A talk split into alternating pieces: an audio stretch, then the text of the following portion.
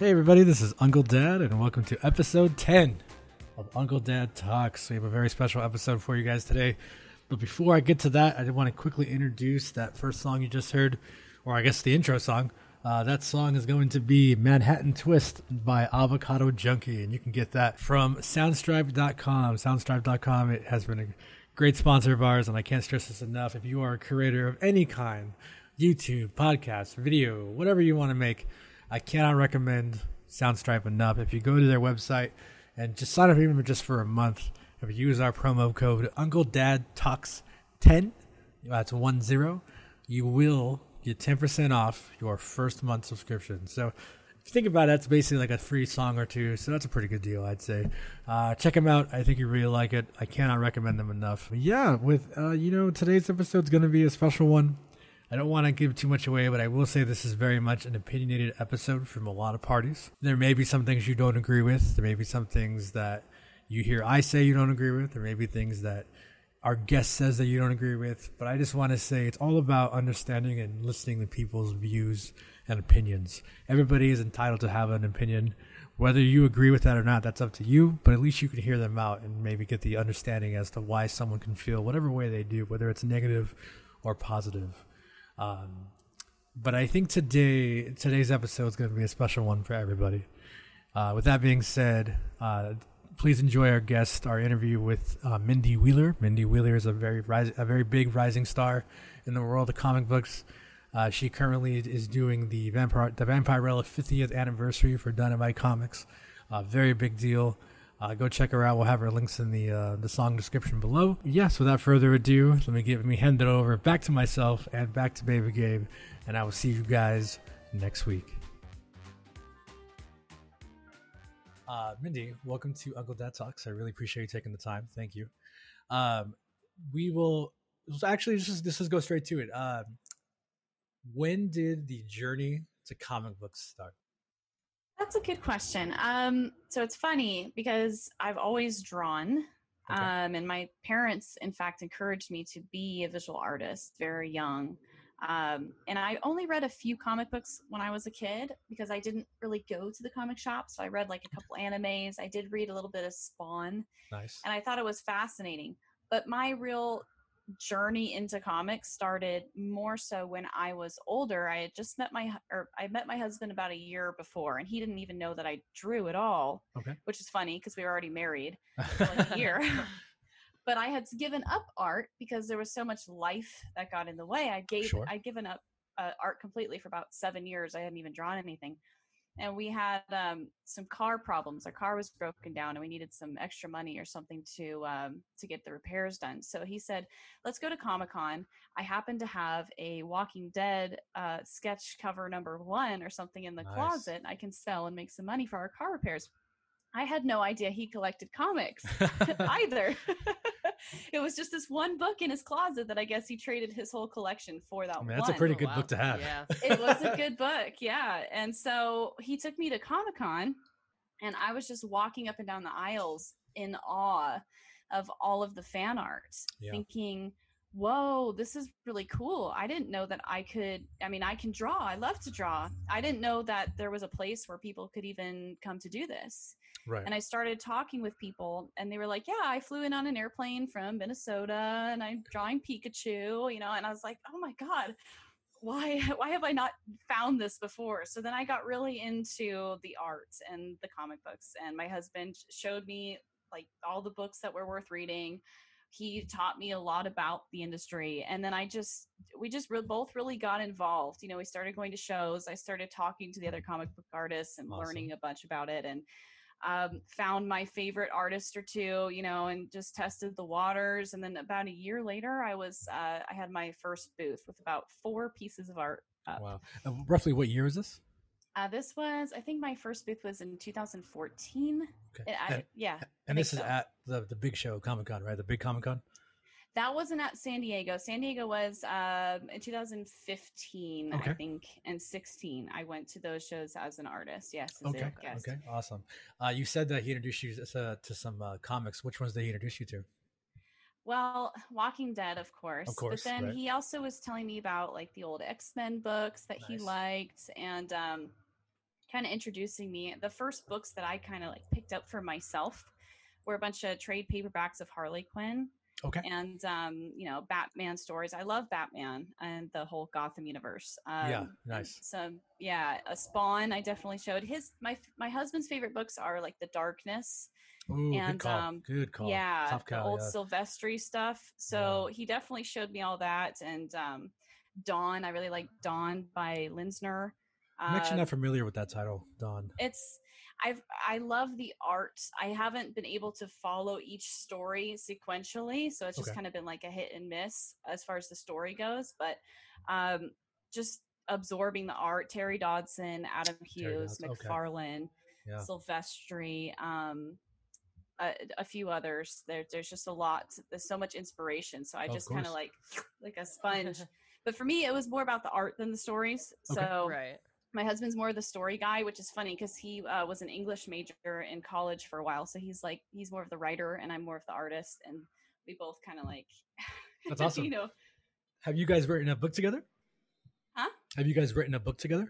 we're about to Okay, awesome. yeah we're starting our own publishing company here and Awesome. uh, we've got a writer or two on board and Nice. um, we're getting some artists on board and i've got some comic shops i already work with that are interested in carrying the books so Very cool. soon soon it will be launched crowdfunding at first and then we're going to go pretty much immediately into the comic shops Awesome, awesome.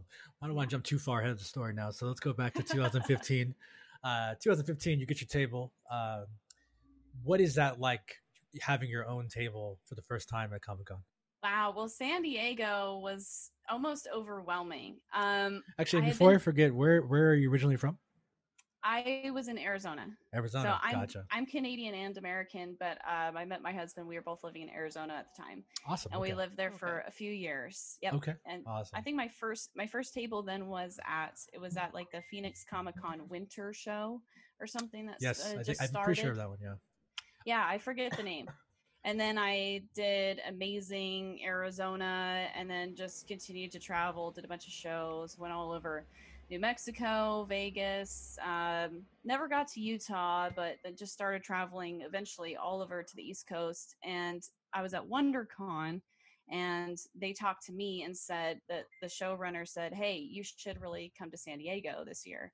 And I was like, Oh, wow yeah. wow you know it's a huge that's a huge thing so i did go to san diego and that was an overwhelming sure. experience Yeah. it was huge Yeah. and and i think i cried a little bit um i i forget if it was that year or the year after i um got accepted for a portfolio review with marvel which was super cool at the show Wonderful. Oh wow. Wonderful. they pick like 10 people during the course of the weekend that submit and then they take them behind their big old booth like Wow. when you go to the show they have that huge marvel booth and it actually opens and there's a door and you go inside of it and there's like an office room a couple of office rooms and so they give you a portfolio review there and it was just a big uh big dream come true i mean yeah it really hit me it hit me in the stomach that i had given up art for so long but then i finally like put my heart into it and decided to really go for it Yeah. and i was drawing you know 20 30 hours a week on top of already working 20 30 hours a week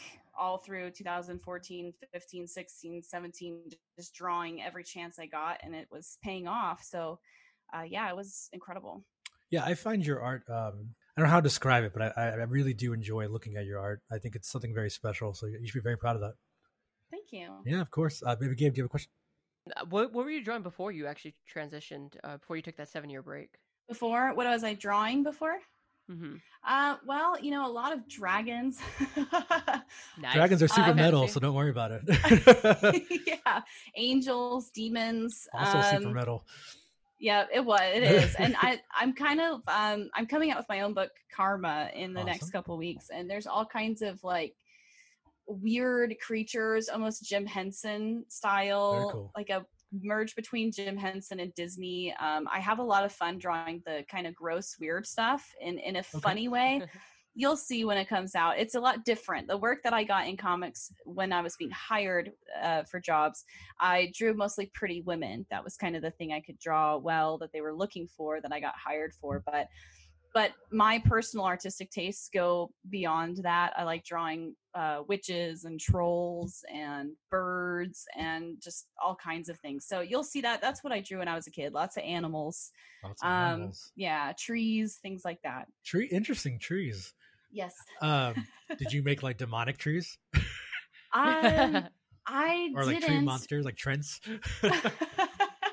no, no, I didn't. But I'm kind I have a, a video I haven't finished yet. It's like the evolution of me as an artist that I scanned all of Oh, my old awesome. pieces when I was a kid and Oh, I wow. put uh-huh. them all together in a little montage. I've been waiting till I came out with Karma to put my Karma at the end of it, but you'll if you know, you'll probably like that when it comes out. You could see the growth.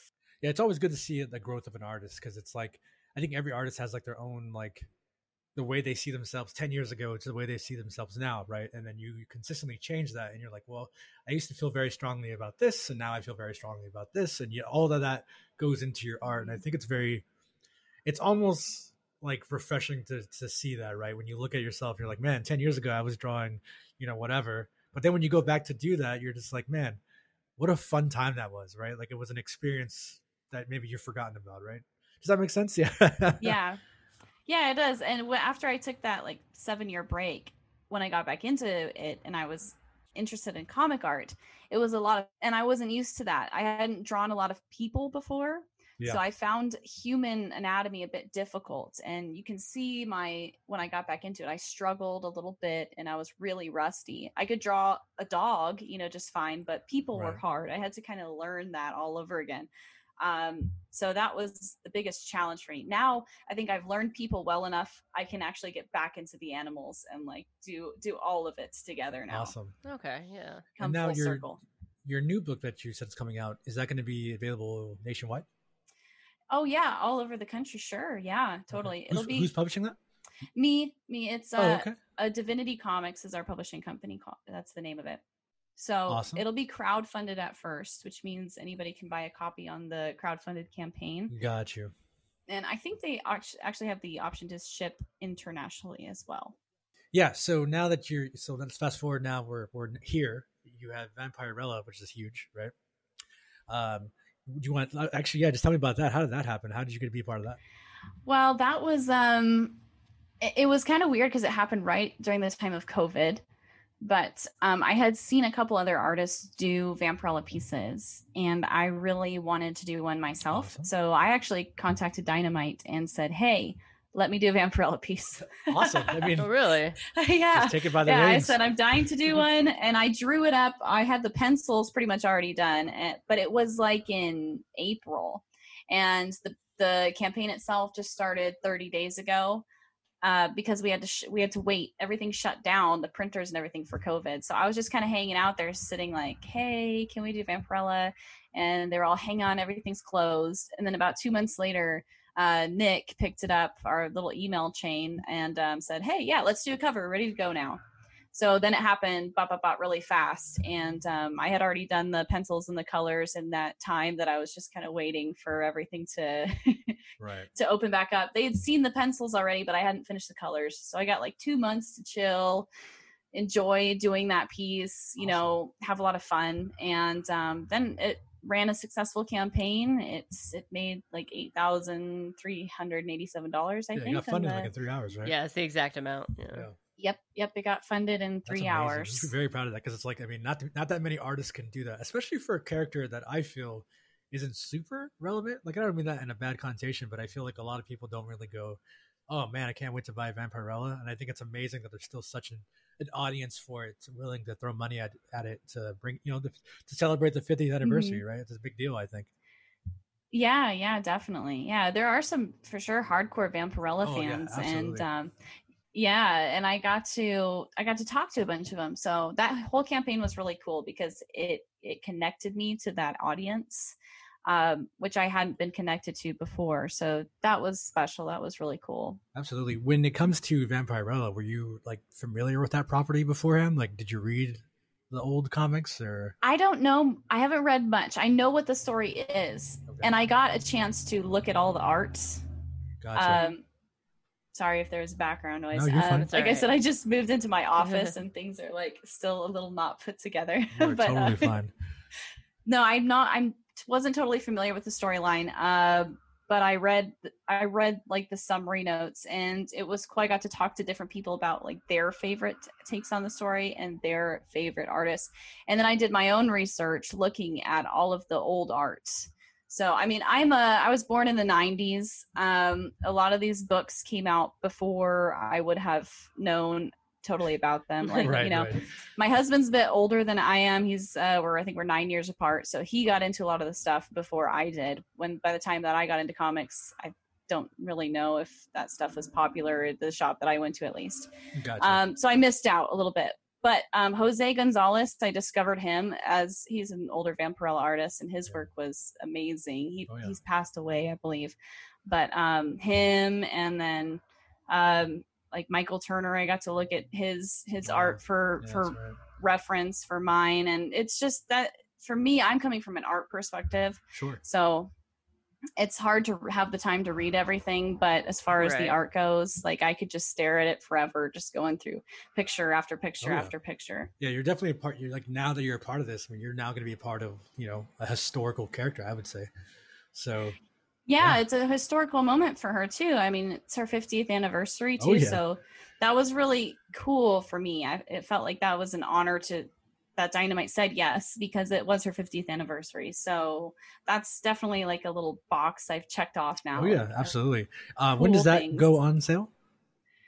the vampirella cover does it go on sale When does it go on sale?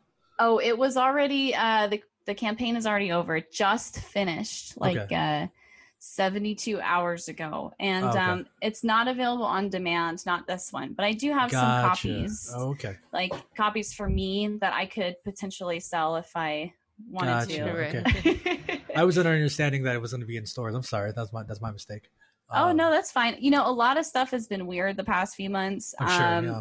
with COVID and getting things into stores or printing. So I don't know exactly what they, what else they would do with it. Um, or, but I think it's just really a campaign specific cover that happened. Uh, right, for. I would say right for those who are like specifically, you know, long time or just hardcore Vampirella fans. It was the opportunity for them to really invest in uh, the character and yourself. Um, out of curiosity, what were the uh, stretch goals that they unlocked because it got so much funding? It got a trading card stretch goal, stretch goal at 7,000. So now everybody gets a trading wow. card that backed it.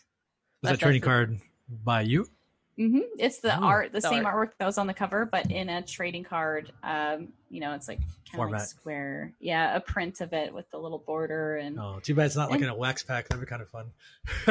like back in the day with a little stick of gum in there. Yeah. Right, Make, right. it, make it retro style. I like that. Uh, awesome. Baby Gabe, do you have a question? Um, I mean, after this, uh, what is it that you're looking to do? Maybe aside from, I know you're doing, you're publishing your own, but is there any other projects that you would say I would love to be a part of? Hmm, that's a good question. Um, it's tough because there are so many mainstream books that are great, but then again, there's a whole like other half that put of fans that are pushing back against mainstream that are unhappy with the content, and there's so much controversy in in there right now. I've uh I've tried. I've gone around to a lot of publishers. I talked with Marvel back at San Diego in 2000. I want to say 16. It was. Um, and right after that, it's kind of like they went on a hiring freeze. That's my opinion, Okay. anyways. But I know they started outsourcing a bunch of work, and I was hearing that their page rates had dropped. And um, there was another artist that I kept talking to, and he was like, "Yeah, I've submitted, you know, like 15 pieces to Marvel." He went through the same portfolio review process that I did, and um, he's like, I call it the never-ending interview where I just send them pieces and they look at it and they give me feedback, but there's nothing further. Right. And um, I thought he was even a bit better artist than I was. And I was doing the same thing. I had sent a piece over to Marvel, and that's the process. They give you like Mhm. 15 concepts, and then you do them and turn them in, and they give you feedback. And eventually, maybe you get hired. But um, it was looking like they weren't really hiring, really. Right. And so I kind of like uh, my hopes kind of sank after talking to that other artist and then hearing from other artists that things were kind of not as there wasn't as much opportunity there as I thought. And um, it- there's just been so much drama in the industry, um, a lot of politics, a lot of politically biased people. Just, just to be honest, that um, didn't we, really uh, like my politics. So Can we I'm talk not- about that? Yeah, you're welcome to talk about that. Yeah. I'm Um, uh, happy to answer any questions you might have. Yeah. Yeah, it's like I said, this is you know very much an open discussion, right? So, and when we talk to people, one one of the things about our show is we'd like to talk about serious subjects and kind of get everybody's opinion on it. And we talked about it with other, you know, we had a New York toy artist, New ah, New York toy artist Sucklord, and I don't know you know who that is or not, but Sucklord is a very opinionated uh, toy artist, and uh, if you have a chance, you should listen to that episode. It's uh, it's a good one. but uh, yeah, so we talk a lot of people about different things, politics. You know, we we did a whole show about uh, Black Lives Matter and stuff like that. Um, in in your opinion, what are the politics happening in comic books right now that you see? Well, um, I've stopped reading anything from mainstream that's come out, and Sure. I, um, my husband and I opened up our own comic shop in Awesome. um, 2015. We closed it down 2017 in the spring, I think it was. As I was pregnant, we were gonna have a baby, Okay. and it was Okay. already enough stress as it was with all of the drama. So I wanted to close it down, and we did. But um, in that time, it was truthfully one of the worst experiences to be involved in comics that I like I've ever had. Um, I we just talked about how much I put my heart and soul into the work, right? After like Right. giving it up, Right. finding it again, feeling really inspired, and then just going for it, working my butt off on top of the job that I had to try to make it in the industry. And what I found was there was a lot of bias against um, conservatives or Trump supporters. They're Okay. not always one and the same, but Sure. um, I myself was both. Trump Okay. I- Trump is kind of so-so in my book right now. He's not my favorite, but um, like I would vote for him over Joe Biden. okay. Uh, Mhm. But I'm a libertarian conservative, okay. and Okay. so like the whole industry, for example, right now is pushing, really pushing Black Lives Matter in support of it. That's something that's on a lot of people's profiles, Jim Lee's profiles. Um, gosh, I can't even name how many other people, you know, Gail Simone, Tony Parker, blah, blah, blah, blah, blah, blah. Right, just right. uh, J-. Jimmy Palmiotti, who works on uh, Harley Quinn for DC. It seems to be a pretty left leaning industry. Mm-hmm. And so being as as divided of a country that we are, trying Sure. to find a job and break it in comics in 2016, right before the election, was so difficult. There was a lot of um, a lot of bad experiences of people, peers, other smaller publishers um, talking smack about me because I was uh, open on my personal Facebook page about my politics Sure. Sure. Mhm. no i wasn't really in favor of the the open borders. I was tighter on immigration. I was uh, not for abortion and that spread like wildfire you know? I'd see a lot of people say a lot of bad things about me. Don't work with them. We got trolled at our comic shop actually and it was very confusing then. It's obvious now that black lives matter is what it, it is such a big deal but back in 2016 i'd never heard of black lives matter before Sure. and Okay. they actually found our comic shop and they were trolling it there were people from black lives matter posting false reviews and um yeah it was really weird um like is weird, yeah. trans rights activist groups that had somehow found us and targeted us because we were conservative in a very left industry Sure. that was Mhm. like spreading all this stuff online about how we were bad people But may I ask you, views did you say bad. anything negative about Black Lives Matter? You think? no Okay. No, I never said anything about Black Lives Matter. In fact, it was weird because we pushed the book Black that donated to Black Lives Matter in our store. Yeah, is it was like it was just really weird. If you watch the movie Hacked, it's on Netflix. Okay. It, it made a lot more sense that experience after watching that movie. It's um the whole it goes over everything that was happening on social media at the time, right around the 2016 election Sure. and kind of the interference that was happening all around on maybe each side it's it's kind of open to your interpretation Mhm. but the basic principle is that social media could be used as a psychological weapon and was Right. being very very it was very very political targeting people to think in very radical ways and i think that we were just caught in a wave honestly like we were just put on a list because we were outwardly conservative and we just started getting all this hate Sure. and every time we tried to defend ourselves it would it would look like they'd go oh well you're the ones causing the problems you're not allowed to have the beliefs you have shut up um Right. it was just so weird one guy told me you know you shouldn't talk at all about trump it's career suicide um and people even threw out the term that's a good way to get blacklisted or you are blacklisted or i will blacklist you because Sure. you have those beliefs so um it was heartbreaking and sure. Yeah. bad for business Mhm. you know people would, were going out of their way to try to cause us harm um, in much the same way we've seen other businesses get hurt before i mean if you've ever watched the news i'm sure Yeah. you know that sometimes businesses become targets for social media Of course. harassment Yeah, of Mhm. course. Especially considering the owner has certain beliefs. But I think just because just because somebody believes in whatever they believe in doesn't necessarily make them an evil or bad person, right? So it's like just because you know so and so has very strong beliefs about Trump or you know whatever it may be, it's like that doesn't necessarily mean that they're evil or bad or they deserve punishment, right? Because it's like we're all fighting for the same thing. We're all fighting just to live, right? So it's like we need to remember that. I think. Um, so I am sorry you went through that. I think that's something that nobody really needs to go through. To, n- nobody needs to go through that because again, we're humans and we need to remember that. I can't- Thanks. I agree i'm really not oh can you hear me okay good Yeah, I lost you I'm for not- a second there.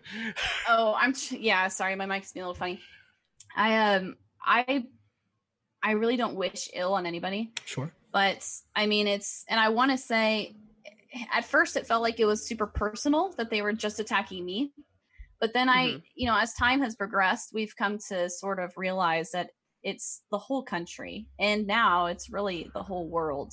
It's just we're really all we're all divided. I call it like a digital civil war is what we've We been in that. the past few years Okay. with each other and there has been a lot of irrational nonsense where people aren't reaching out and talking to each other in compassionate ways Sure. and saying, Why do you believe differently than I do? Oh, well, let's talk about it. And Yep. we're really missing that discussion. And in 2016, I admit I was a little bit more combative than I am now. sure. Now I'm a little bit more um, uh, softer with how I talk to people, but it was just, I think everybody got kind of caught by surprise in 2016 because out of nowhere, someone would be like, Oh, you're you're a racist or you're this, you're that. And, and people have never been called those names in their life. I know I had never been called that those names in my life, so it was really shocking. And people get on the defense and say, "No, I'm not. Who are you? Get out of here!" You know, Yeah, yeah. that was the whole tone of 2016, and that clashed a lot with the Sure. comic book industry, Yeah. which is very left leaning. And so I really did look like an evil person, and people were saying like, "Oh, I can't talk to you anymore," um, or you know, I can't have anything to do with you actually because you're like a bad egg now in the industry sure. which I, I just don't agree with. Um, but I'm not alone. There's actually quite a lot of conservatives that have gone through something like this. And Okay. now that time has passed a little bit, I find that there's quite a lot of people who are sick of the politics that are in the industry that are holding back good books. They really just want good comic books and to enjoy them. Mhm. So they're all kind of vocal about it now, and it's it's not so lonely anymore. Right. When it comes to um, like that group, like you said about people who have um, conservative feelings, is there anybody else that you would say is an, a major player in bringing conservatism to comic books? No, like not in the mainstream. No. Okay. Um, I know that there are people out there that feel like they are silenced, um, but it's very few and far between because they usually don't want to talk about it. sure. Sure. Um, but I mean, there are people that are are really breaking out with this huge wave of indie indie books, indie markets, indie publishers, self publishers Mhm. like Yeah. Doug TenNapel with Earthworm Jim Mhm. he's um, a christian uh, you know and he has done really amazing on his crowdfunding. He made like $700000 on his last earthworm Wow. jim book. Um, there is mike s. Miller. Uh, he also worked in the industry and he's kind of broken off now. He's also christian. He did like a maga maga trump book. Um, i forget what the name of it is so tim lim is another one tim lim has done really well he's done um, 100 hundred days in office or something like that. Or s- Trump Space Force was the big one. And there's there's a few of them. Uh, Chuck Dixon, uh, Michael Baron. He did work on the Punisher. But as far as like people who are top tier, I do I can't really think of anybody that's still working Yeah. in the mainstream on a top title that is outwardly conservative. I think it's really kind of fractured into either you're conservative and indie Sure. or you're left leaning in the mainstream. Sure, sure. Um, I do want to be uh, open and upfront with you. Like me and uh, Baby Gabe here are from California, so you know we are more, probably more to the left, if you will. Um, But uh, you know, where I think with us, it's always about wanting to hear what everybody has to talk about and what they have to say. And I think the big thing about that too is also stories. Like, look, if it's a good story, I'm going to read it. Like, you know, it is what it is. As long as it's Mhm. not outward hate, I'm not going to, you know, I'm not going to be upset with it, right? Like, if you wrote a good story, it doesn't matter what your beliefs are. It, to me, it's just like you're a great writer, and I think that's what it comes down to, right? Now, again, if you're writing something that's like very hateful, like I hate certain ethnicities and races, yeah, personally, I don't think that's okay. Um, right. But I, I think I don't either. Yeah. No, and I, and I- Conservative, yeah. yeah. conservatives are is not synonymous with racism. I think actually a fundamental belief of conservatism is to have everyone have an equal chance. And I mean, there's no reason to be racist. So no, it's not it- even. there's a Right. lot of politics going on uh, and definitions being thrown around Oh yeah, you know and i think it's above like what you and i personally personally believe i think there's a lot deeper things happening in the world so i mean just because you're left leaning doesn't mean at all that we should have to disagree and not get along Right. of Yeah. course, right, right. And I think that that's what it comes down to, right? And I know, you know, Californians, a lot of us are, you know, more on that other side, right? So, and I get that.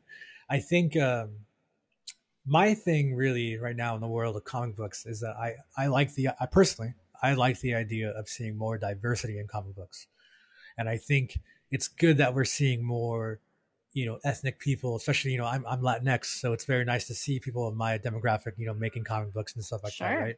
Um, so my question is is what is your standpoint with diversity in comic books? so i think the stigma there is that comic comicsgate happened and i don't know how much you know about that but their whole thing was that they were against the forced diversity in comics um, where they were the mainstream were changing characters that had already been in existence for a long time to change their race change their gender change their sexual orientation and a lot of fans found that frustrating and i saw that Sure. as a retailer because i'd be i'd have books on the shelves and the people would go this is crap this isn't the character i fell in love with and I Mhm. think at the heart of that, a lot of people just really missed reading the stories about the characters they originally fell in love with. It wasn't really about, or, you know, it wasn't about the hate for the race of that person. They were like, well, why don't you, instead of just recycling uh, the old material, why don't you create new characters? We, and a lot of people didn't have any problem at all with the diversity. They were just having a problem with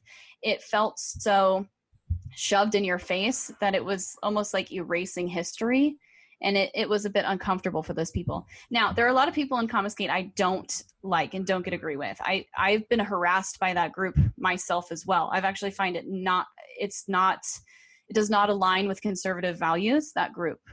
They are their Okay. own in fact many of them are liberal. I don't even really think there are many conservatives in that group. So i think there was a, there's a little bit of confusion sometimes because people mistake it for a conservative group and it's not um, they are their own group of people that do live streams and stuff like that and i don't want anything to do with Sure. them. I've seen too many trolling too many dis- just disgusting behavior from that group that i'm i'm out. I don't want to you know i don't even care about their whole diversity in comics. I think that was a little hateful to start out with. I would have as a retailer i would not have even called it diversity in comic books. I i called it changing the characters because you know i don't care about the race. Like that didn't bother me. Um in my book like just like you said if it's a good book and it's written well someone could be like an oppressed black lesbian midget you know and i don't even care like if it's a good sure. story i'll read it it doesn't matter to me Yeah. everybody it, it, it deserves to read a book about their own demographic or their sexual orientation or you know a, a love story between a man and a man and a woman and a woman if that's what they want you know i sure. I am a libertarian conservative, which means I don't care what anybody does as long as they don't infringe on my own freedoms and make force me to do something I don't want to. I don't have any problem with diversity in comic books.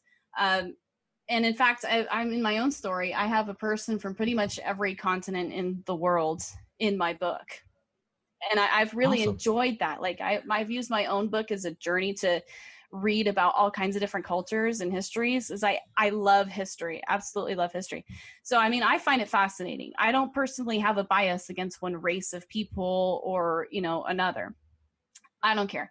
Um so these people though that whole movement, the diversity in comics movement, I think was half of it at least was by a lot of hateful people that just wanted to kind of start drama and get famous online.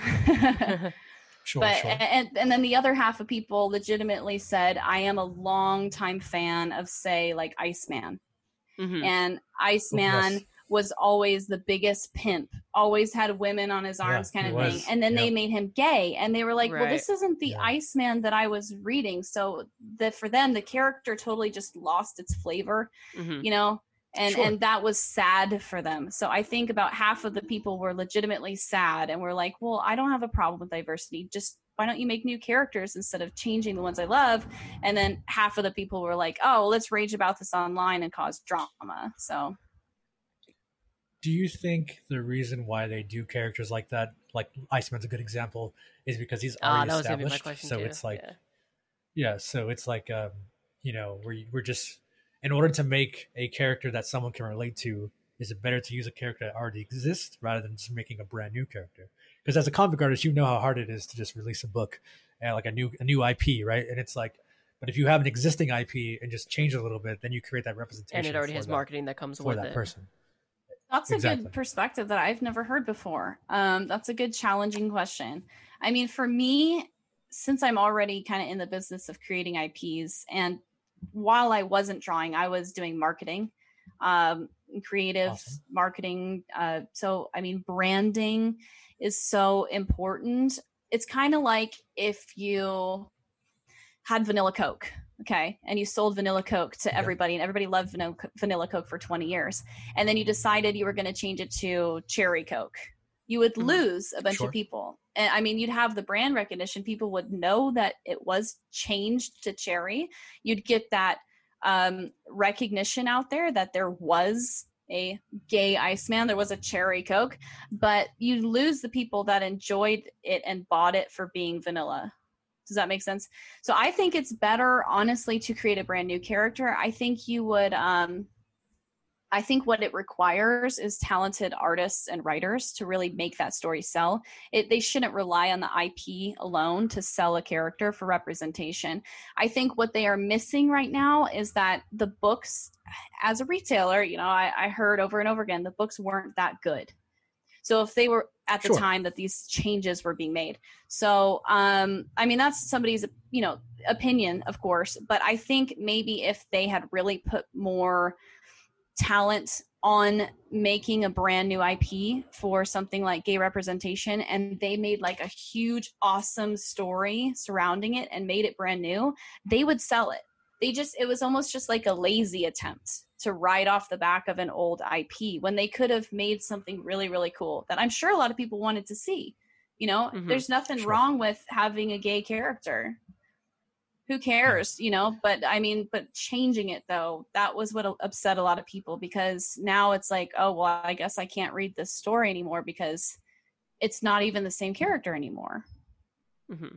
sure do you think um when you talk about stuff like that what about like what about role what about role reversal so mm-hmm. let's say iron man technically now is is riri williams riri yes. williams right so it's like granted she's technically iron heart but it's still I mean, it's Iron yeah. Man, right? I mean, at the end of the day, it's Iron Man.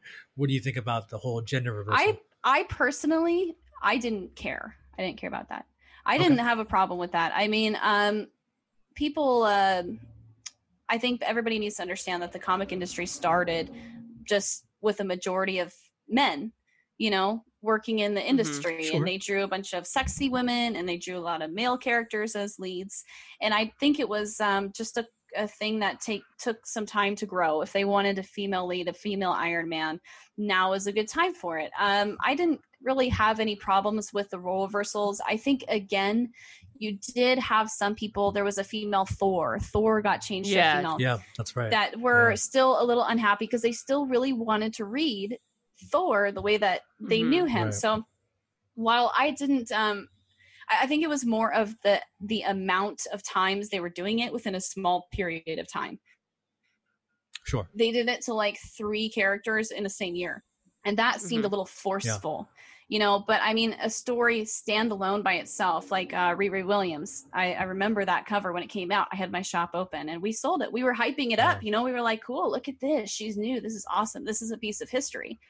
You know, I didn't Yeah. personally have a, a bias against it, but I think when you do it I mean, they were constantly like changing a character like every Yeah. other month within a really short period of time, a year or two, a bunch of characters got changed. And so it was just shocking. Um, if I were them, if I was Marvel, I would have like continued on a story, maybe with the female Thor and the male Thor, like simultaneously or something. So you Mhm. didn't have to lose that fan base. Kind of have But- them run concurrently, but possibly like separate universes. Yeah. Yeah. yeah. exactly. But I think it was cool, like to have a female Iron Man, because I mean, who Mhm. wouldn't want a, an Iron Man suit? Like, I'd love an Iron Man Right. suit. Right, of you know? right, right, right.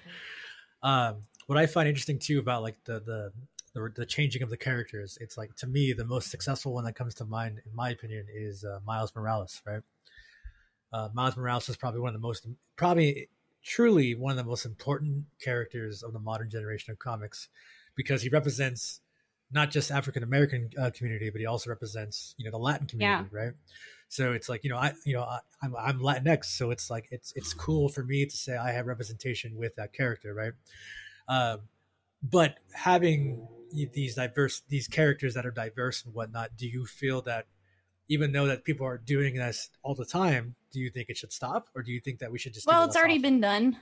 I think that I think that a lot of the people that already that would have been so mad that they would drop the book have already done it. So I mean, I don't think it, sure. it it matters going back. It's not.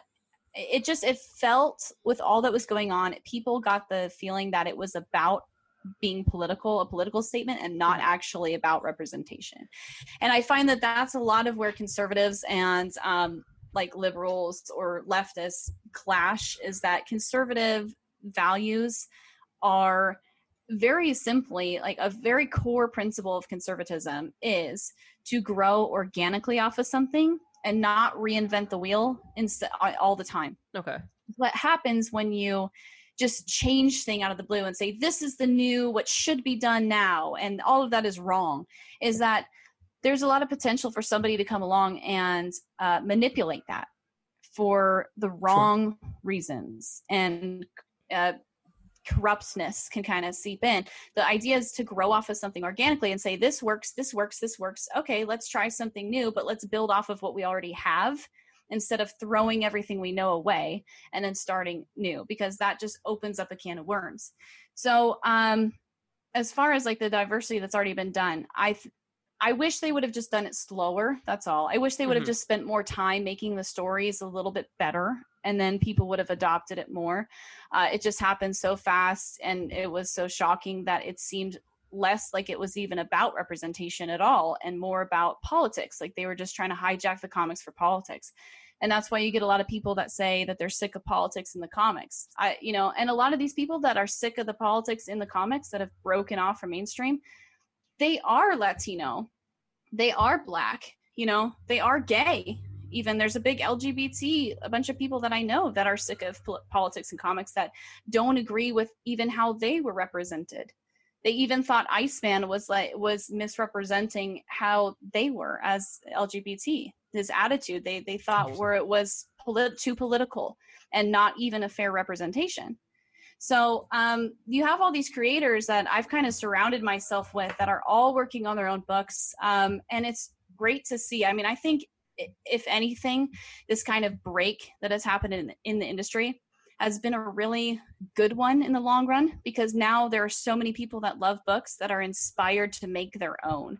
And there's this big indie revolution that's kind of happening. And you've got latino creators uh, black creators lgbt creators that are creating their own representations of how they feel they should be properly represented.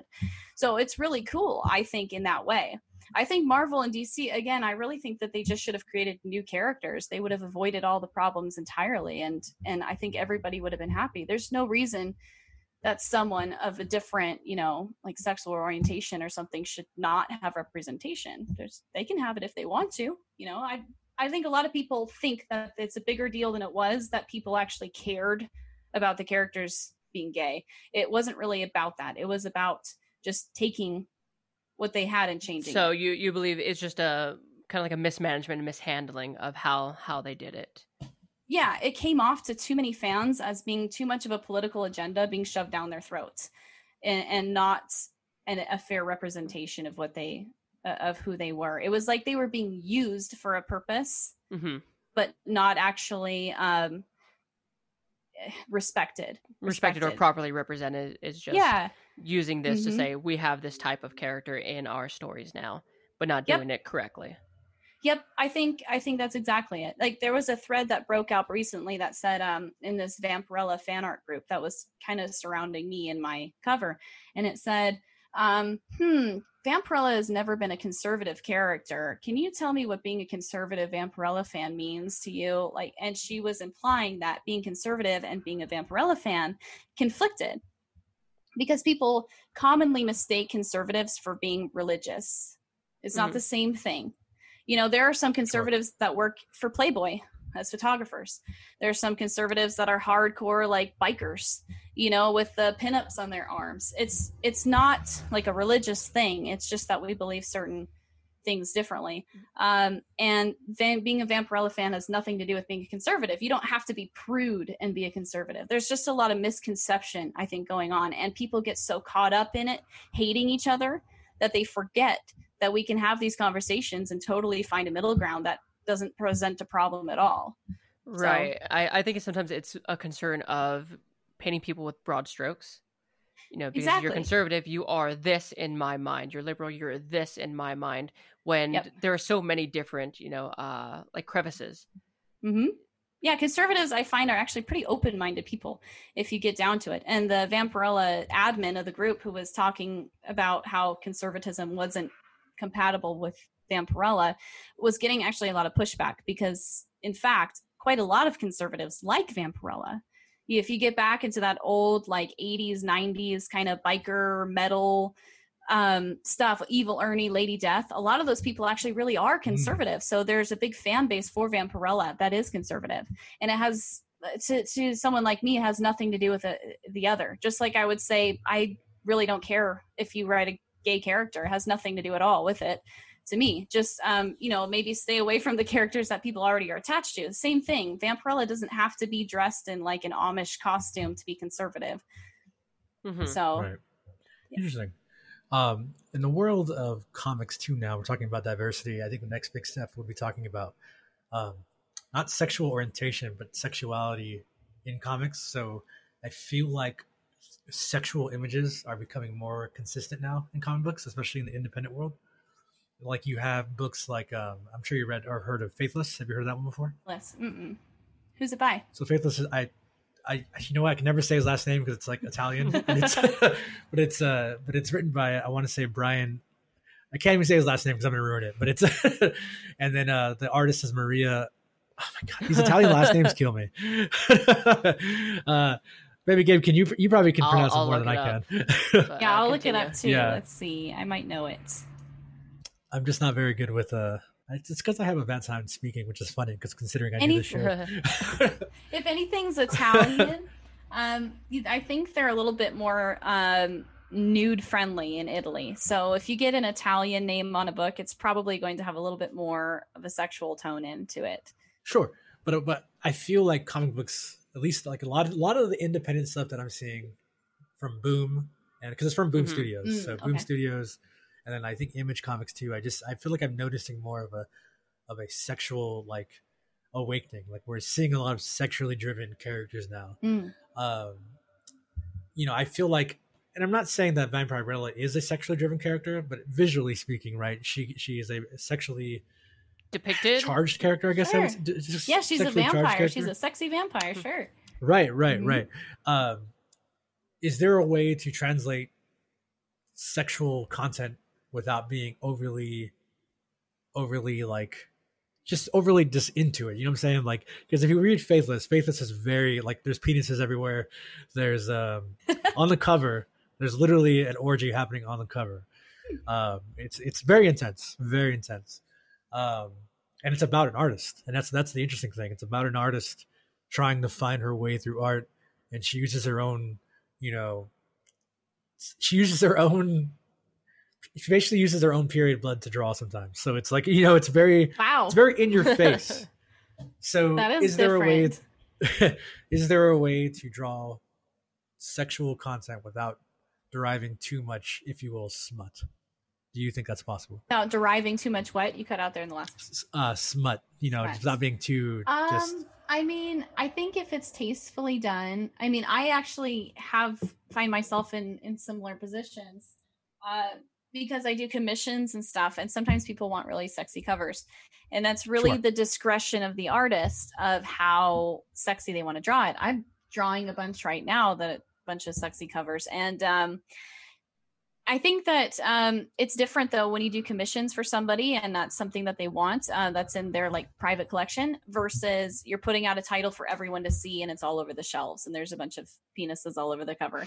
That's a little different. Um, and now that you say that, I think you're right. I remember there was a book that was totally nude like that. It was like a porn scene on the cover that came out. Um, I think it was from Image. Um, it's probably sex criminals. Yes, it was sex criminals. Yes. Yep. Thank you. Um, Yeah. and then there was another one, American Gods. It's all about where they only have Yep. superpowers when they have sex or something. It's it's Right, a little yeah. Yeah. There's a lot of sexualization, and it was a little tricky with having a comic shop because you get kids in your shop Right. So we'd right. have to constantly like turn the covers and i it's it almost it got uncomfortable uh, once or twice because it was almost like if you put everything up it looks like you're in a porn shop and having the kids come Right. in is like are am i doing something illegal here like because yeah, right. because i'm selling this material it was that i remember talking about that in the shop being like is this even legal to like have this out um so it's it, it's it's everybody's taste. Like again, if they were to start, if Marvel and DC were to start sticking um, everyone in speedos or completely nude, like Superman, Batman. If in the next cover of Batman he was to- totally nude, um, and they did it like within three months, all of the characters were all nude. It would seem really forced, wouldn't it? It'd be like, why are they all naked Yeah. all of a sudden? It would feel like it, co- it comes out of nowhere. I think uh, it's funny you bring that up about speedos and stuff. I don't know if you remember or know this, but do you remember Marvel Comics did a swimsuit edition every year? Do you remember that? yes, I forgot about Yeah. that. hmm They were going to bring that back this year, Oh. they decided they decided not to. I don't know why, but they decided not to. So it kind of goes back to your point that I think Marvel and DC kind of see these trends, and they go, okay, because again, I feel like sexual. I shouldn't say sexual. I should say nudity, nudity, or sexually more sexually intense images are becoming more common now. So what I think, you know, they they probably saw that, oh, okay, this is a trend. This is where we're going for. We should bring back the Marvel swimsuit illustrated. So they were going to, and there was actually like uh, pages you can find online that you can see, and then they just didn't. So I, I don't know. Maybe maybe it is a part of that. Maybe it is a part of that conversation of like nudity is becoming more acceptable Hmm. sexual images are becoming more acceptable. But I feel like if we're gonna talk about like sexual content, if we're gonna have sexual content, why not use that for a bigger a bigger thing? Like why not talk about like the realities of let's say even Me Too? Let's talk about stuff like that. Let's talk about real images, real situations, and you know, let's. I think in some respects, in my opinion, it is okay to feel a little uncomfortable when reading a comic book because then maybe it makes you see see something that you didn't see before. Yeah. yeah. So I, I, I, I, Well, where where do you where do you fall on that? I guess. well, Okay. Okay. I've noticed it. I'm working on a film actually right now, a documentary. Okay. On um pop culture and, and um kind of this very topic is part of it.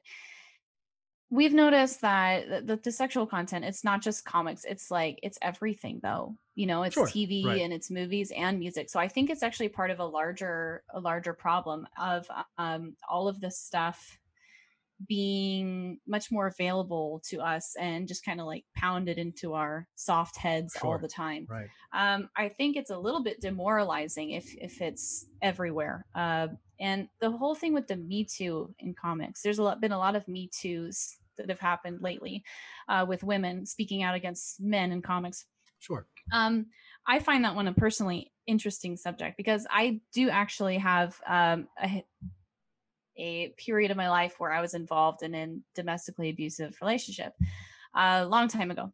So, and I would I would never have me too'd the person that did it to me. Um, there's a very different like mental state there that you have to be in for the me too's. Um, I spoke out recently and I got a lot of backlash for it, but then I got a lot of support from it too. Um, like about about equal amounts. Sure. That I think these women um, are kind of not taught how to protect themselves. Um, and so and being around all the nudity all the time and then the sexualization of their their bodies is is part of it on a kind of subconscious level um sorry i'm kind of interpreting that question in my own no way. that's that's fine um, but I, I, do have a if you don't mind me asking you this it's yeah. why do you feel that women weren't taught to protect themselves not women not all women but yeah yeah no no no. Um well i had to go through it myself. I had to go through it myself. I had to learn it. Um i think it belongs in a in a court of law. I don't think it belongs on twitter an accusation because um actually women are equally as abusive as men. And um by outing someone you can uh you could be abusing them. It's uh, part of sure. abuse is isolating someone from their job, their work, their friends. So it, it's a manipulative thing. It could be just as evil as it could be innocent. Um, and the women, I think that there's just a large culture problem with women. Uh, and I get I get flack sometimes for saying this, but but then again, like I said, I get a lot of support. I had to go through it. I grew up really, really Canadian left, which is a little bit more left than the American left. And um, I personally feel I didn't receive the proper like woman education that you get of like, hey, uh, don't give out your phone number. Um, don't talk to a guy if he's going to hit on you and you don't want to go out with him. Don't talk to him again. Don't go out to lunch with him. D- don't get in the back of his car. Don't go to his apartment. Don't go out drinking with him. And a lot of these women are doing these things, and then they're they they complain later that they got hit on or something like that, or they were they were abused, or maybe they were abused either way they put themselves in that situation when like if i would have had a heart to heart with me and my teenage daughter beforehand i would have told her never to do those things. I think these women no one ever told them not to do these things. I think it's a culture problem and and i've seen it myself. I had to grow out of it. I used to be the same way as these women when i was younger and i didn't understand like the social dynamic between men and women and how it could be dangerous. I didn't realize what situations were red flags and what to look out for. And when you don't know these things, this kind of like wise woman knowledge of, of how to how to act, what to do, what to avoid, then you can very easily find yourself in a bad situation because the men that do want to do bad things to you can tell that you don't know just by talking to you, by looking at you, by seeing how you move, by seeing how you act. They know that you you're oblivious that you're ignorant and so you're an easy target. Sure. and then as the woman in that situation it kind of makes all men look evil because sure. the only men really bothering you are those kinds of men not the good ones.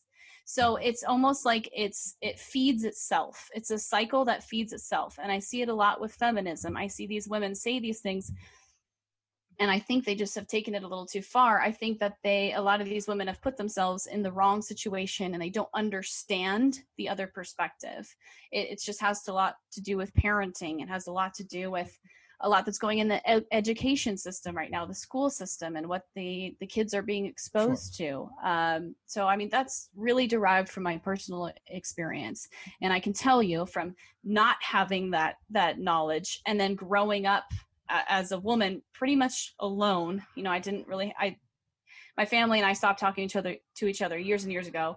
Um, i had maybe one good friend and i just kind of struggled through the world by myself and i learned a lot of these things through difficult experiences. And now i am where i am. So having gone full circle that's le- legitimately what i think. I think a lot of women are missing some some helpful information. And through a heart to heart they i think they could see what i'm talking about too now, if I can ask this, um, in the situation of what you're saying, would you say though, like with some people, like you know, I think I, this is not obviously the same thing that a lot of women have dealt with, but like look at people like Ted Bundy. Ted Bundy was a charming guy, good dude. You know, he he would take you out, have a good time, whatever, whatever, and you know, he built this trust. Uh, once he built that trust, he would then turn that trust against you, and unfortunately, do what he did. Now, in something like that, are you able to really see that coming though? Are you able to really because if because you know I could you could just be a standard person like Baby Gabe could be the nicest guy in the world, and you know he seems like a great person, and then you know three years later he ends up doing something Yeah. right. No, you're you're so right. There actually there really are those really really crazy people. There it's a small percentage though. The difference is I think a lot of um the whole feminism extremism mentality is that they paint all men in this way. They think it's like this evil patriarchy of all men. You're absolutely right. There are some really crazy people and I've known them. I've seen about two or three of those crazy people. And and I've always said the real craziest people that you have to be careful of are people you don't know are crazy until it's too late. Course, That that is yeah. absolutely true. But you know, there's not a lot of Ted Bundys in the world. You know, Ted Bundy was so crazy. He he's Ted Bundy, and there and there's been you know minimal amounts of people in the population proportionately that are like Ted Bundy. Most men are not like Ted Bundy. So you, I, I would yeah, I, I would agree with that. I would, but I will say that I think the idea of like pushing Me Too pushing everything else, right? It's like look at look at Harvey Weinstein, probably one of the most disgusting, in my opinion, one of the most disgusting people on the planet. hmm But that would have never, nothing would have ever happened if Me Too didn't exist. sure. Now, he's in that same level of Ted Bundy, right? Like it's Yeah. like him, Bill Cosby. You know, and these are icons. These are people who who changed the way we saw comedy, the way we see, you know, movies. Like they changed all that. And to see that and to see that these people were like that and they do that, I think personally there may be more of these people who exist and we can't do anything about it if we don't talk about it. Now I'm not saying we need to chant that every man is a is a scumbag, but I think you know I don't think every man is, but I do think a lot of men unfortunately have disgusting traits. I just think that's what it is, you know. I think um and I think that we if we don't continually talk about it, I don't I don't know if we will see anything change, you know? And I think yeah, I sure it might not be the best thing. Mhm, I don't disagree with you at all. This is, is a good conversation. Another conversation again that that's much needed. There's a big stigma uh, misconception about conservatives is that conservatives or uh, you know people that lean more right disagree with you. Uh, like me, and I know a lot of other people just like me don't disagree with you at all. It, it's it's just I think it's more of like a um, an awareness that there is evil in everyone and that everything can be used and and to just kind of in a more level-headed sense talk about things and and narrow it down instead of just going crazy with the me too because i think some women now are using it for their benefit. Um, but i don't i don't think the movement was all bad you know definitely not. And you're absolutely right that it, i think it was needed for the time to uncover a lot that was happening um, and it I could have been uncovered in different ways. It could have been uncovered in journalism. It could have been uncovered by you know someone going undercover and revealing it. It didn't necessarily have to be the Me Too, um, but it, it happened. I don't think it was all bad. Um, I think just with every single thought process, there's going to be those extremists. Mhm. And I think with a more conservative mindset, you look at the world as uh, kind of mellow, and then you see the extremist parts where, like, the women took it too far, or the men took it too far, or anybody takes it too far. Black Lives Matter took it too far, or you know, anti-feminists took it too far. The right, uh, the crazy right wingers took it too far. Um, and you just kind of like cancel all that out and you recognize it as too radical and you say, okay, stop. We need a discussion on this, a healthy discussion, instead of just like jumping on a wave, a trending wave on Twitter, because damage can occur. Uh, but I don't disagree that the you know the Me Too movement. I I have no again. I have I really don't have any problems with the Me Too movement. I had an issue with the recent accusations made by women because they were so silly in their accusations, in their own words. They said, "I didn't like this guy." I gave him my number. I got in the back of his car, and it's Are like, you referring to anything specifically? yeah, I'm trying to remember. I um, there's been like four or five women.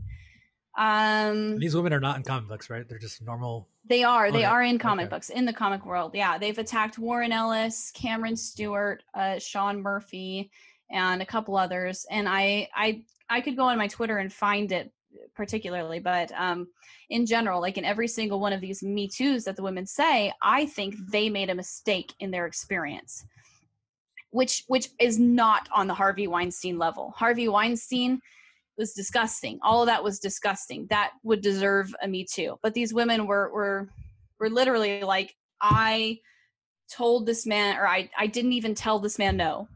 I felt uncomfortable. I kept making the wrong decision by getting involved. I went drunk to his apartment and I still didn't say no. And then the man, and, and in every single case, the men ne- didn't even really touch them or say anything to them. They just hit on them. They said they flirted with them. And then the women were offended. I thought that just took it a little too far. It was a little misguided but Harvey Weinstein and the abuse that happens in Hollywood in, in the arts communities is disgusting. And I think uh, back to the point that we were talking about where women, um, the whole sexually, um, a lot of sexual content around us, and it kind of feeds off itself, and the women don't really learn. I think actually that is part of that problem in Hollywood. And, and the women aren't taught to respect themselves. Like, for example, the viewpoint of dressing um, in like little tops, right?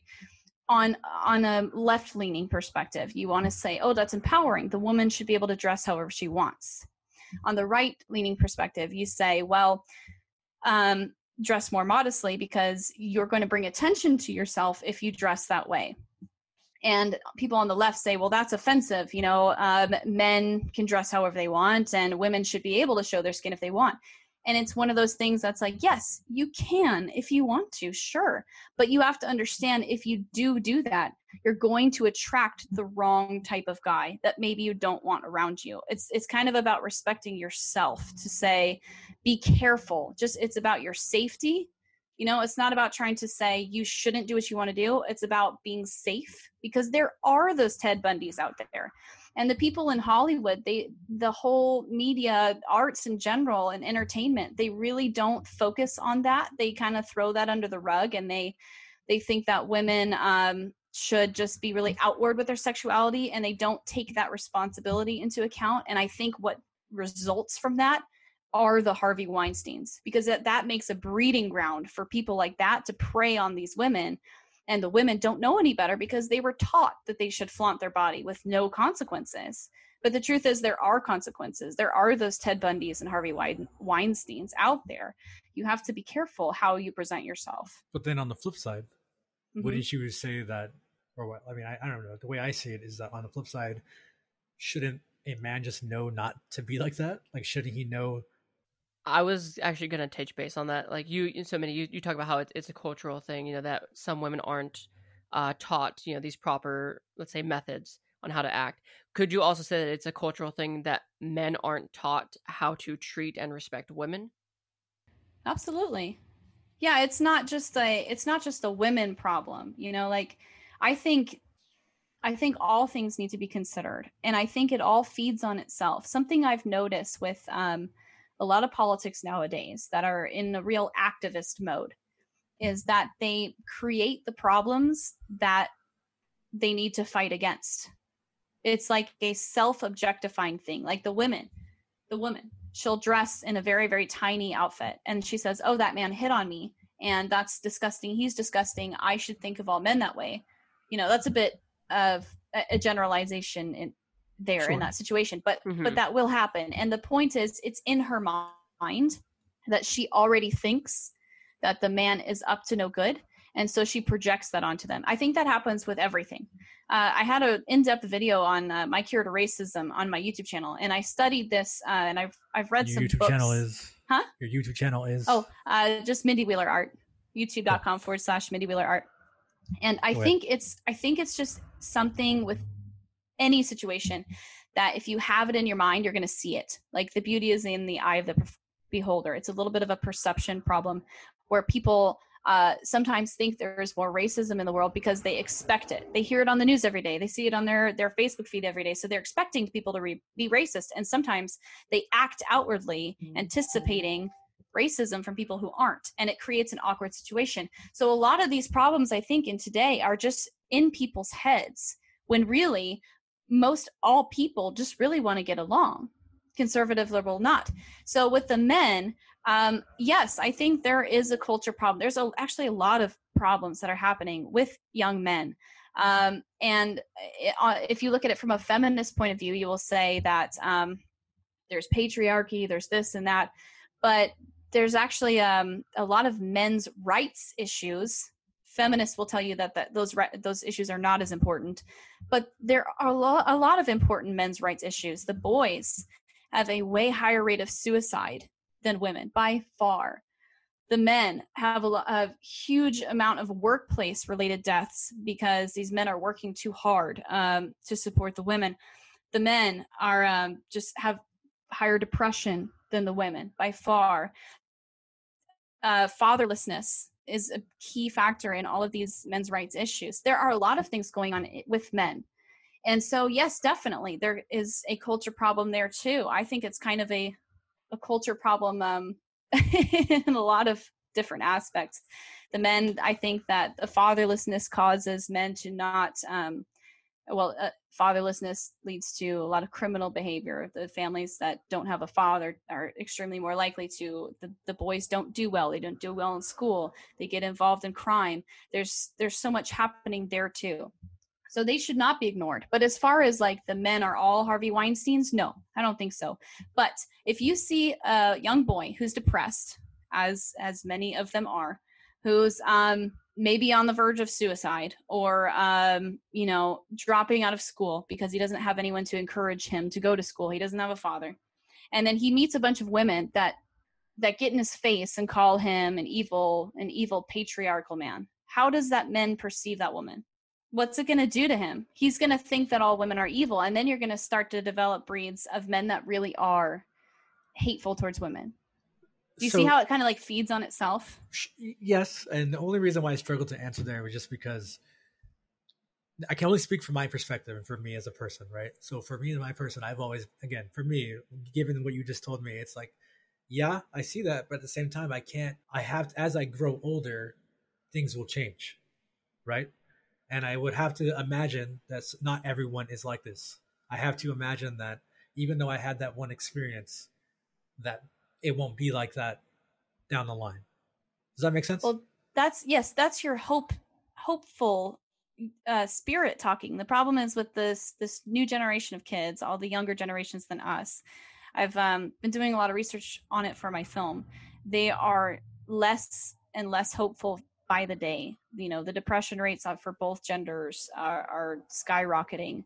Um, they are having they're less hopeful than what you just said. A lot of them would, I think, would say they don't feel that way. You know, they wouldn't think that it would get better. They're they're they're they've been treated horribly economically the millennials because of their previous generation they're hard pressed for work there's a lot of drama going on with the millennials that they i think they have a different perspective than we do on life and um, they are not as hopeful which is sad so when you push these problems on them and you just kind of turn everybody against each other like oh all these women are you know oppressed and yet they're sitting there telling the man who actually is oppressed you know maybe he's he's lost his education or or something. Uh, these these are serious these are real men problems with the young boys. They, they are having real issues with this. And then they look at the women who say that they're so oppressed. It creates hostility and the other way around because maybe the man isn't as nice to the women and the man starts saying something he shouldn't. And yeah there's definitely a generational cultural problem with these men who are not treating women right either. And the whole thing feeds on itself. It it, it and it breeds the same problems that they're fighting against. So it doesn't actually solve anything. I do agree that there needs to be conversation about everything. But um, i think we have to be careful about a perception problem of casting a wide net on any kind of gender, race, um, sexual orientation, and calling them all something, saying that one gender is oppressed, one sexual orientation is oppressed. I think we are in need of looking at people through individual lenses instead of constantly dividing them through political identities. I think it actually just causes more problems in the end. Because you're more looking at their political views or their gender than the individual. Yeah. Is that what you're saying? Yes, Yeah. I think I think uh, we're having an issue with grouping everything and joining groups, whether you're a feminist or an anti-feminist or this or that or Comicsgate in comics or not Comicsgate. They call it anti-CG. I think there's there's a problem on both sides where we are constantly dividing each other into groups instead of talking to each other as in individuals as individuals that just want the same thing. We're not even acknowledging that we want peace. You know someone with black lives matter will go up now to a white person and say you're inherently racist because of your race. And i think that that is a racist statement saying someone is a is a certain way because of their skin color white. So it's this constant division i think is really hurting us. I think that all of the political identities should just be kind of shut down for a day and we all just have a discussion and say well what do you want? Well it turns out that most people want the same thing. They want a strong economy. They want to get along and the whole thing with uh, growing up as a raging democrat and a raging democratic family is that i saw a lot of the bias against conservatisms firsthand. You know they um, there, there's a prejudice that conservatives are stubborn that they don't want Mhm. progressivism which is i think a misconception. It's not that conservatives don't want to progress and don't want people to be treated fairly. It's just the how. It's the how they want to do it.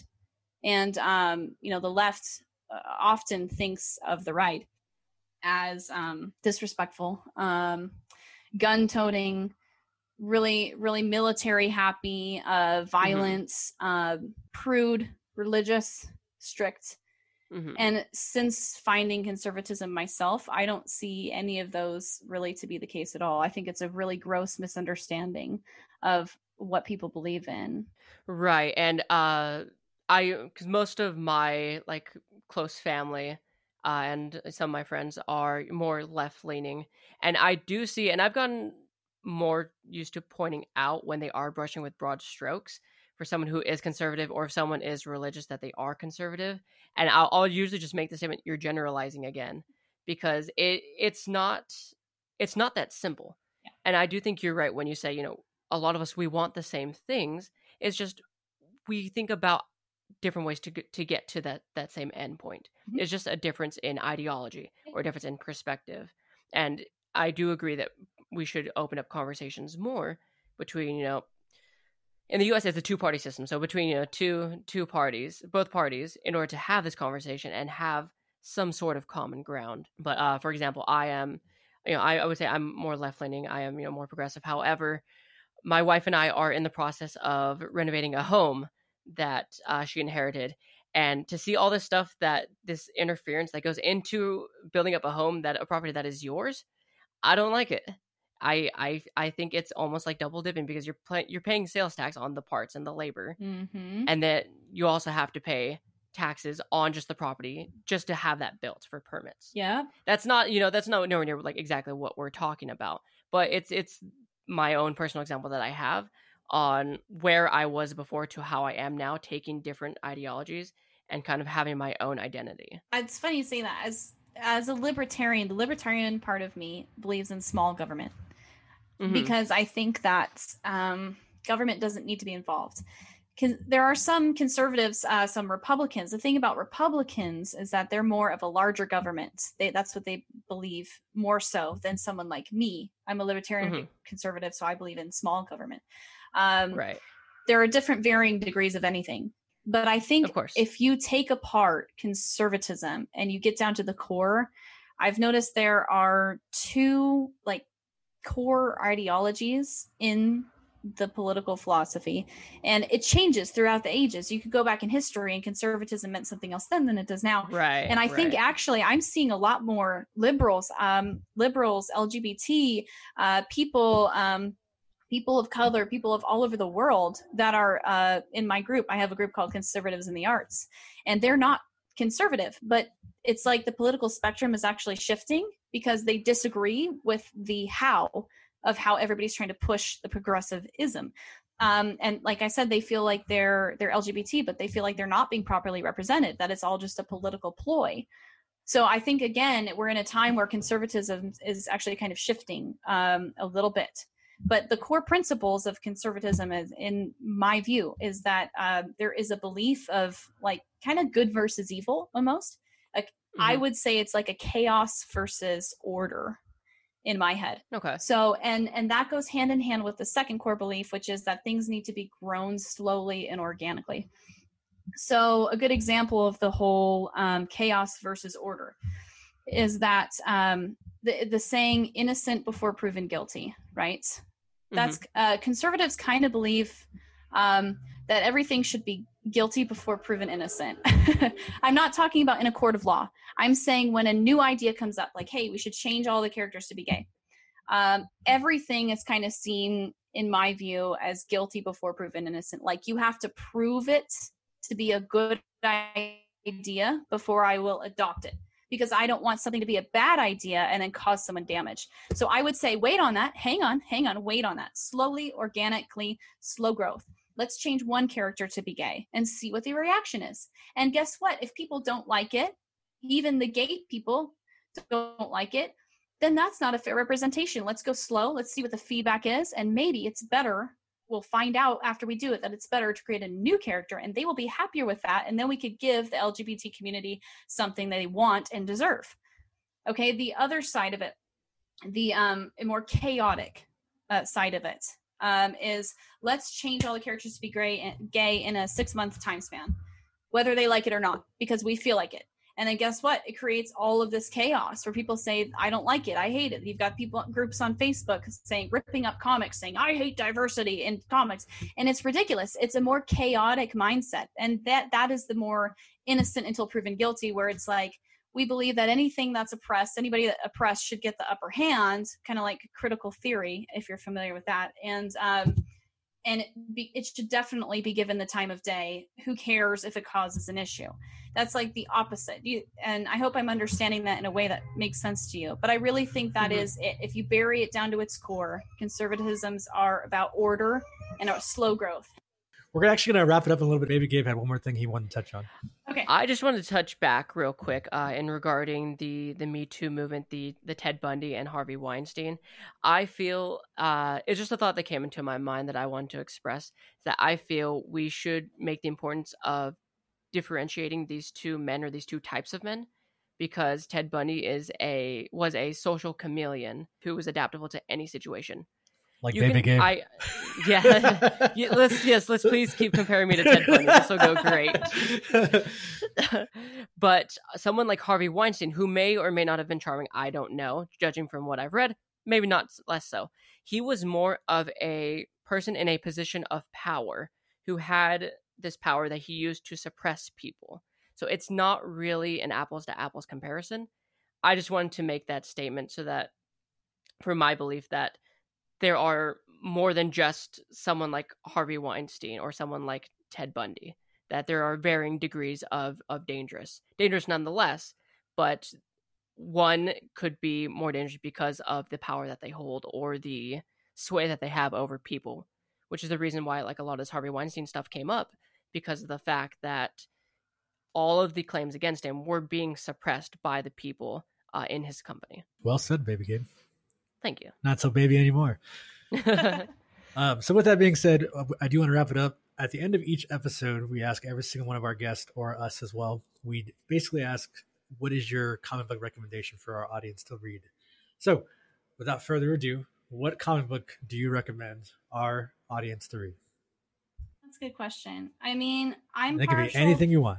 I'm partial to Spawn. I really like Spawn. Um, and just the way that McFarlane drew it, like the first issue and the oh, yeah. first couple issues, mm-hmm. it was really revolutionary at the time because he did a bunch of things that hadn't been done. He started breaking the panels and making them the the speech bubbles all kind of wonky and stuff. Yeah. And it was just a cool turning point in comics when Image Comics was created and oh, yeah. um, boomed. And so I really like reading those old Image titles. I'm not a Liefeld fan.